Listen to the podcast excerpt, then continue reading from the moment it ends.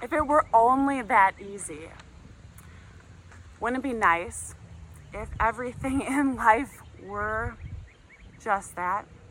But you know, it's not always so easy. And sometimes the most challenging things that we wrestle with are also the ones that long term have the greatest impact and blessing for our lives.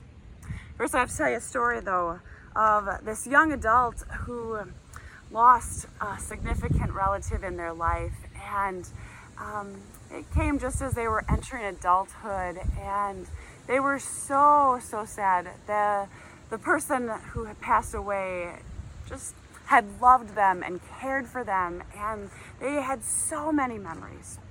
And then after the person passed away, they were so surprised to find out that they had been named in their will. Not even a child of this person, and yet they were treated as such. The amount of the money didn't even really matter so much, but the that feeling of belonging and love and acceptance and being lifted up to the status of child, even when they weren't, was priceless to them. It was something that they didn't even know about. They had no way of thanking their loved one except to the heaven above. The second story I heard from a person who cared for their parents, only child that he was, did everything, took care of, of the house and all of their bills, all the physical things, decisions. They didn't have to worry about a thing. And yet, when they both passed away, the son find, finds out that he wasn't named at all in their estate. They gave everything they had away to relatives that had not even been around for years. And it left such a huge, huge, hurtful mark within this man that it's still hard to move on from. Hopefully, that hasn't been your experience. If it has, that's, that's work that you still have to do in order to find a place of healing and peace. Because in our humanness, we're, we're not ready for that. We're not, we're not able to prepare ourselves for that more so than any amount of money. It feels like such an attack. It feels like we are not loved, not important, that we don't matter, that we have no worth. And that stings. That stings to the very core of our heart. Now, the third situation is maybe you've cared for people in your life, and at the end, all the little that they had went toward paying for their expenses. But you look back and you realize that they gifted you with so many blessings all throughout their life. And you receive them as the gifts that they are. Now, believe it or not, there's a fourth scenario too, and that's the one that we hear about in today's gospel. Luke tells us that this lawyer comes to Jesus in order to test him. So, right from the very beginning, we hear of his intention. Now, at that time, life after death wasn't this widespread belief in all of Jewish circles. And so there were a lot of questions. There were a lot of um, discussions about whether or not it existed, what form it took. Hence, this man's question to Jesus. And Jesus, of course, and so beautifully and articulately refers back to the scriptures. And the man is able to say the, the Shema, these words from the Deuteronomy passage that we heard in our first lesson about loving the Lord our God with all of our heart, all of our soul, all of our mind, with every part of who we are. And then also the, the one commandment that Jesus lifts up to to love our neighbor as ourselves. Jesus doesn't challenge the question that he asked. He just goes on and tells another story. He tells a story about the parable of the Good Samaritan. Now, here's the thing that is so challenging about that story it is hard for any of us to think about what we would do if we were in that situation. If we were busy and on our way somewhere, would we stop? Would we even take the time to notice or respond? Would we even know what to do? And then, furthermore, in the story, the priest, he's not able to come into contact with any blood. It would defile him, make him unclean. It would prevent him from doing the holy work that he was on his way to do. What is he to do? Would we stop? Had the man been coughing and we could fear what we might get, what we could pass on. It's hard to know how we would respond in that situation.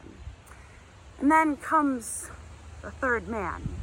But now, as we hear that word Samaritan, we, we hear it in a positive light. Pastor John talked a couple weeks ago about how the Samaritans and the Jewish people were actually related long, long ago.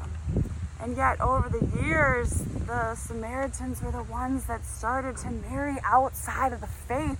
And so, be, like, began this brutal, ugly, bitter fight between the two who were once connected and related and shared familial roots together.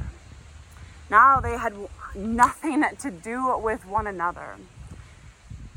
And so it's something that the Samaritan is the one who becomes the hero at the end of this story. Notice also that Jesus doesn't grill the lawyer, doesn't humiliate him for the question that he asks, like a Hollywood movie.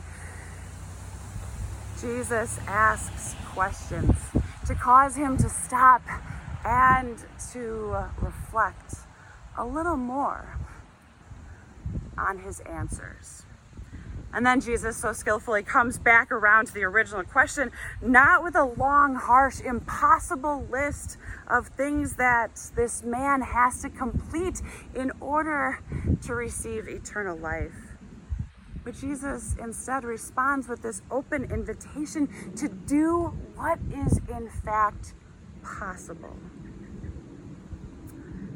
Especially when we recognize that the life that God has given to us through Jesus, when we recognize all of the varied meanings of that word, all of the many layers that life encompasses here and now, yet to come, and in each and every moment. As I look back at the times in my life when I was at my lowest, when I was all beaten up, when I was dying inside, those are also the moments that I never would have been able to come to experience life on my own. But it always came through the travelers on the road around me. So many, in fact throughout the years. So many travelers who would notice and who would take time to stop and to ask what I needed, to offer help, and to be there for however long I needed. and to help walk with me to that place of life again, especially when I didn't even know how or where to find it. They always helped lead the way. And life is always about connection. It's always about belonging and community. It fills us with this peace for our spirits and this calm, confident purpose and identity in who we are. So, what is it that you must do? Be open to receiving the gift of life that is our inheritance. Not because we do anything to deserve it, to earn it, to secure it, but simply because it is a gift given to us by our God through Jesus Christ. And when you recognize the pure gift that it is, then the only response needed is thanks be to God. One last thing though. At the end of the day, we are all still human. We make so many mistakes. We fail to see so many things around us. We act out of fear instead of clinging to the faith that we hold. And maybe the work that we need to do might sometimes be more about focusing on who our neighbor is and how we see them than the person that's been left behind. Maybe sometimes the work that we need to do is to recognize that the neighbor that Jesus speaks of is not just the person in close proximity to where we live. It's not just the person with who we are like, with who we share common a common bond. Our neighbor is anyone,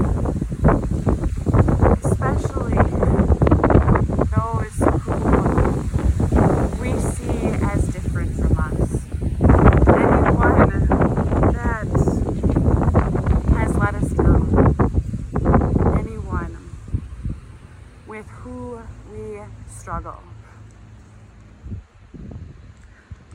That's our humanness, and it's real.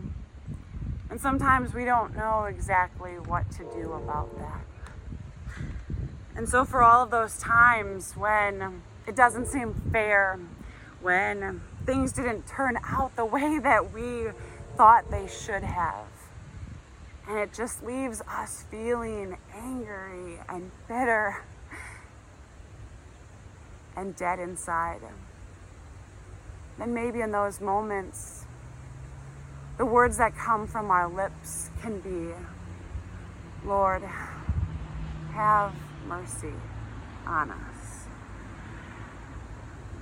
And show us what that looks like so that we are better able to share it with the people that we meet along life's way. Amen.